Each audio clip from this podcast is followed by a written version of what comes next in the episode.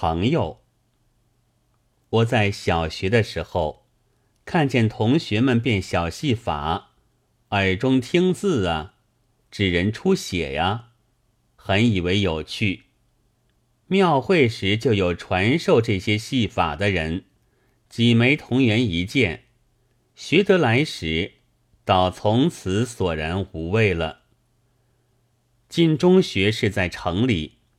于是兴致勃勃地看大戏法。后来有人告诉了我戏法的秘密，我就不再高兴走进圈子的旁边。去年到上海来，才又得到消遣无聊的处所，那便是看电影。但不久就在书上看到了一点电影片子的制造法，知道了。看去好像千丈悬崖者，其实离地不过几尺。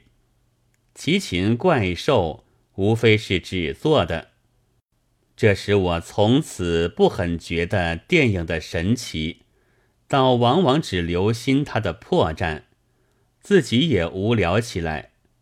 第三回失掉了消遣无聊的处所，有时候还自悔去看那一本书。甚至于恨到那作者不该写出制造法来了。暴露者揭发种种隐秘，自以为有益于人们；然而无聊的人为消遣无聊计，是甘于受欺，并且安于自欺的；否则就更无聊赖。因为这。